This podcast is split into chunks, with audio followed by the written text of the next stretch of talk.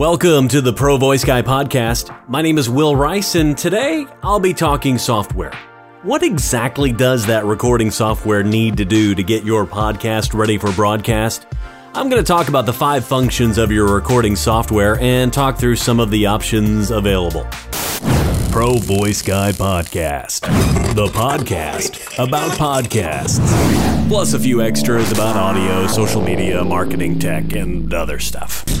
I'm coming to you today from my studio in sunny San Antonio, Texas, where it is so hot I can feel the heat when I put my hand on my studio wall, which gives me a moment to give you a quick tip for recording audio in general.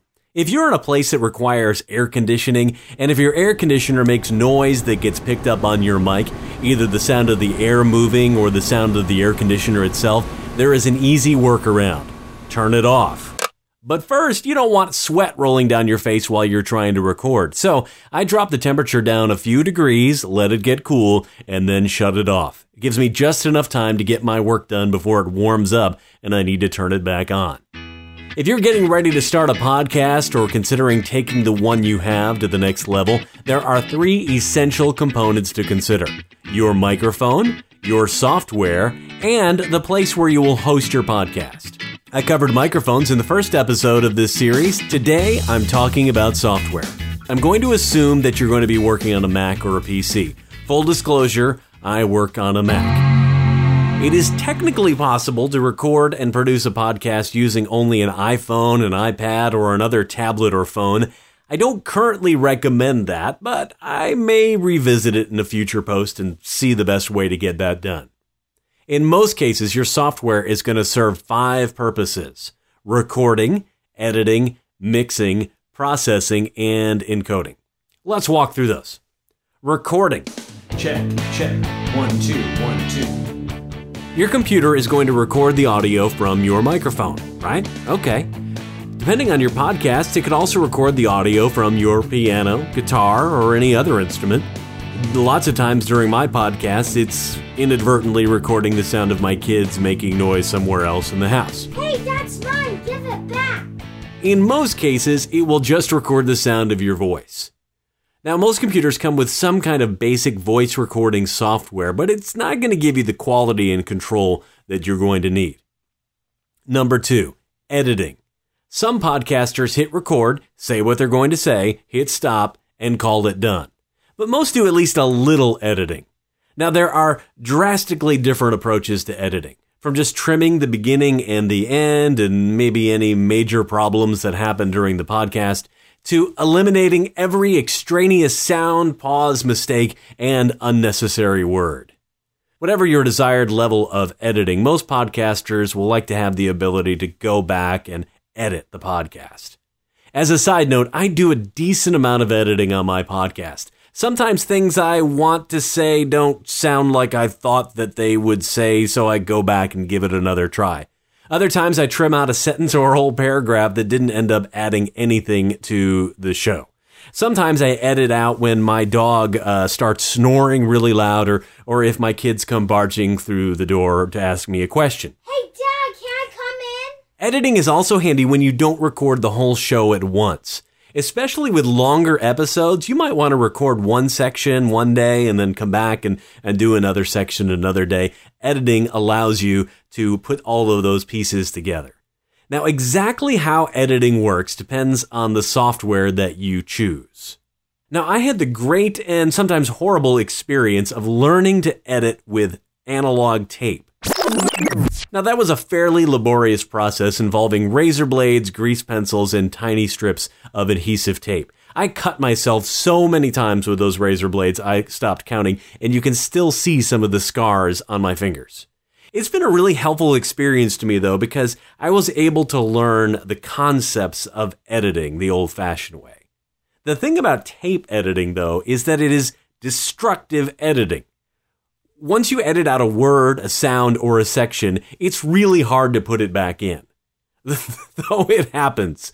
Uh, many analog editors, including me, will tell you stories of fishing through the trash or crawling around on the floor trying to find some essential piece of audio that the intern accidentally edited out. Mixing. If you're adding music, sound effects, or anything other than your voice to your podcast, like I do on this podcast, mixing is an essential part of your workflow. Unfortunately, some of the DIY podcasts I hear haven't figured this out yet. Often I hear the intros, music bumpers, etc., uh, added by simply editing on one track. See, with mixing, you can overlap those tracks and control the levels on each, creating a more pleasant mix from element to element. Mixing also allows you to add and control music beds so you can actually have other sounds playing under your vocals. Like this. Back in my days in radio, mixing was a lot more difficult. It had to be done on the fly. So sometimes there would be audio from a number of sources. Uh, you might have your vocals on a reel to reel tape. Uh, you might have music on, on a record or a CD, and you might have uh, sound effects on uh, an old cartridge tape. And these all needed to be played at the same time and mixed at the same time using a mixing board as they were recorded, usually to another reel to reel recorder. Multi track reel to reel recorders eventually made that a lot easier, but it was still pretty labor intensive. Now, using software, you can set and adjust the levels, the in and out points, you can listen to what it sounds like, and then you can go back and make adjustments. Software will also provide for some automatic changes like fade ins and fade outs. Processing. Processing vocals and mixdowns used to involve outrageously expensive machines with all sorts of lights and knobs and dials. Now, with the right software, the computer can do most of the hard work. I hear a number of podcasts that could be radically improved with just a little bit of processing. Digital processing can do a number of things for your podcast. I want to point out just a couple of those things. One, evening out levels. Some simple compression and or normalizing can even out the highs and lows of your audio. I mean, think about it. You don't want people to have to turn their volume up and down throughout your episode. These processes tend to also give your audio a bit thicker, richer sound. Getting rid of noise. Not every podcaster has a perfectly sound isolated studio. I have one that is really well sound isolated unless my neighbor is using a leaf blower. While noise reduction isn't magic, it can really go a long way to get rid of hums, buzzes, and other sounds that sneak their way into your recordings. Improving overall sound. Using a combination of effects can make the whole thing just plain sound better. It takes a little bit of trial and error, but it's worth it. The software I'm going to be talking about later has some built-in presets that make it really easy to find a sound you like. I want you to listen to some differences in sound with different levels of processing. This is my voice just through the mic with absolutely no sound process. Now I'm adding just a little bit of compression. Now I've added just a little bit of reverb to thicken it up a little bit. Finally, your software takes care of encoding. Most software makes this so simple that many people think of it as just saving the track. However, it is a bit more complicated than that. Most podcast hosting platforms require podcasts to be uploaded as MP3 files. MP3 files are special audio files that are compressed. Now, compressed here refers to file size. This MP3 standard allows files to be much smaller while retaining most of their quality. Now, most of the software I'm going to talk about later uh, does this nearly automatically. The one exception is Audacity, which I'll talk about later. It takes a little bit of work to set that up in that program. However, once it's set up, it's pretty easy to do. Okay, so now we're going to talk about some of the software options, and I'm going to talk about four of them today. Two of them are available for Mac and PC, and two are available only for Mac. The first one I'm going to talk about is called Adobe Audition. That's actually the software I'm using right now to produce this podcast. Adobe Audition works on a subscription model, so it's going to cost you about $21 a month or about $250 a year. Adobe Audition's price kind of puts it out of reach for many podcasters, especially those who are just getting started. However, if you're ready to invest in a in a high quality tool to improve your podcast quality and workflow, Adobe Audition is a really good choice. Now, I've been using this platform since it was called Cool Edit Pro back in the 90s When I first loaded Cool Edit Pro on my studio workstation, I was absolutely blown away. It was the first truly intuitive digital audio workstation, or DAW. And its graphical interface was like nothing I had ever seen before. Suddenly, the audio waves that used to just be on tape were big, bright, and clear, and precision editing became remarkably faster. Now, Adobe eventually purchased Cool Edit Pro and turned it into Adobe Audition, and they've added a ton of power and features, but the basic graphical editing interface looks largely the same. Now, what does that mean for you? It means that Adobe Audition is still really easy to learn, even for someone with little to no experience with audio.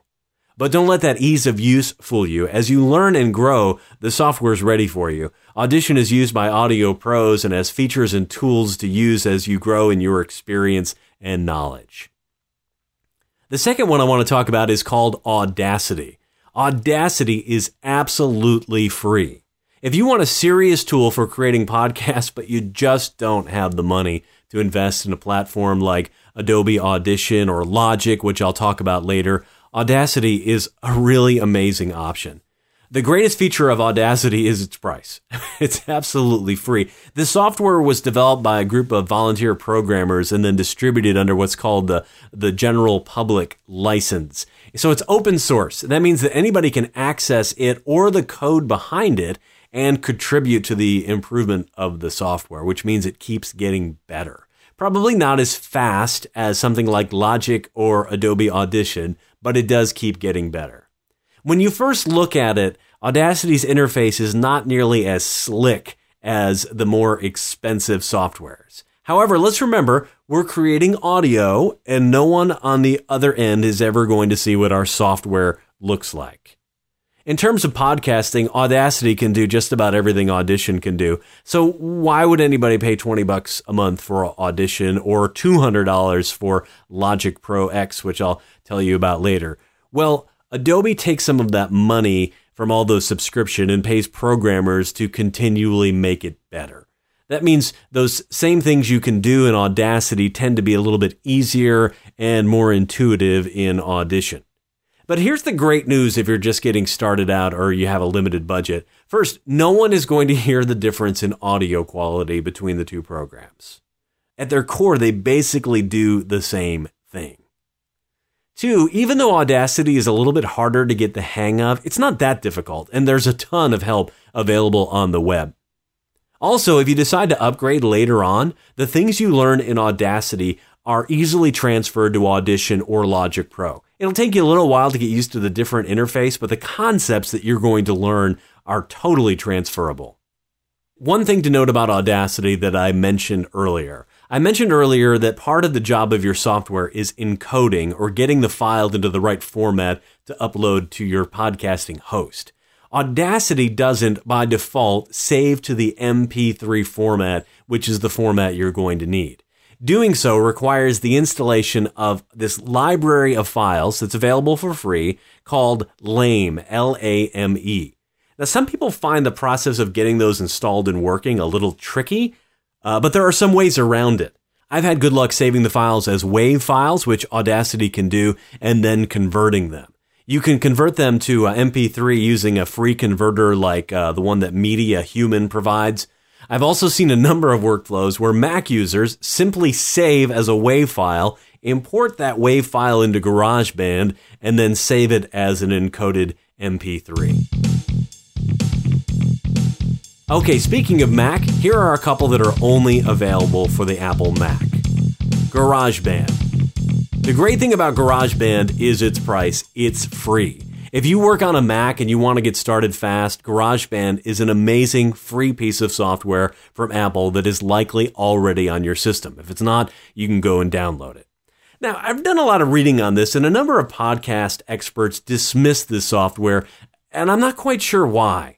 I mean, sure, I really enjoy the more powerful and customizable features of Audition, Audacity, and Logic Pro. However, there is no reason someone can't create a high quality podcast using GarageBand. In fact, if you're just getting started with podcasting or audio production in general, the limitations of GarageBand might make your life a little easier. Okay, the last one is also for Apple only, and it's Logic Pro X. And it goes for about $200 and you can download it directly from Apple. Logic Pro is to GarageBand what Final Cut Pro is to iMovie. I would probably be a Logic user if it weren't for the fact that I cut my teeth on Cool Edit Pro, which became Adobe Audition. And there's another reason as well. I use Adobe Photoshop, Premiere, Lightroom, and Illustrator for other work that I do, and it just makes sense to subscribe to the whole suite. Now, I'm not going to talk too much about Logic because it's honestly the only one of these that I have very little experience with. However, if you use GarageBand and are looking for more power and features, Logic Pro is a great choice. Like both Audition and Audacity, it has far more features than you're likely to ever use on a podcast. But it's nice to have a little bit more flexibility than GarageBand has to offer. I'll offer a suggestion for you if you're just getting started and happen to work on a Mac. Start working with GarageBand. If it works for you, but then eventually you begin to run up against its limitations, then just upgrade to Logic. Most of the things you'll have learned in GarageBand will transfer over into the more powerful software. Okay, so what do you choose? Where do you start? Well, where you start is going to depend on your platform and your budget. As I mentioned, I use Adobe Audition because I loved Cool Edit Pro and because I already subscribed to the Adobe Suite. However, I'm pretty sure I could get by with GarageBand, and if I needed to, I might upgrade to Logic Pro. If I suddenly found myself without the Adobe Suite and working on a PC, I wouldn't hesitate at all to do all my work in Audacity. The internet is full of a million opinions of what is best, including some that I didn't even mention today, but in the end, you're going to need to find what works for you. Now, it doesn't cost you anything but time to try out Audacity or GarageBand, and even Adobe will give you a seven day free trial of Audition. Take them for a spin and find something that works for you. If you want to read more about these and get the links and see some images of the software that I mentioned today, all of that is available on my website at provoiceguy.net. Just check out the blog. Well, thanks a lot for listening today. I really enjoy the opportunity of learning more about podcasts by producing my own, and I appreciate you listening. Pro Voice Guy podcast is produced by me, Will Rice, in my studio here in San Antonio, Texas. The show is produced on a Mac using Adobe Premiere software. You can read more about the things I discussed on today's episode on my website at provoiceguy.net. If you're in the market for a podcast intro or outro, or a voiceover for a YouTube channel, commercial, corporate video, or just about anything else, check out the website or find me on Upwork or Fiverr. You can subscribe to this podcast on iTunes or SoundCloud or listen right on the website at provoiceguy.net. Follow me on Twitter or Instagram at provoiceguy. Talk to you soon.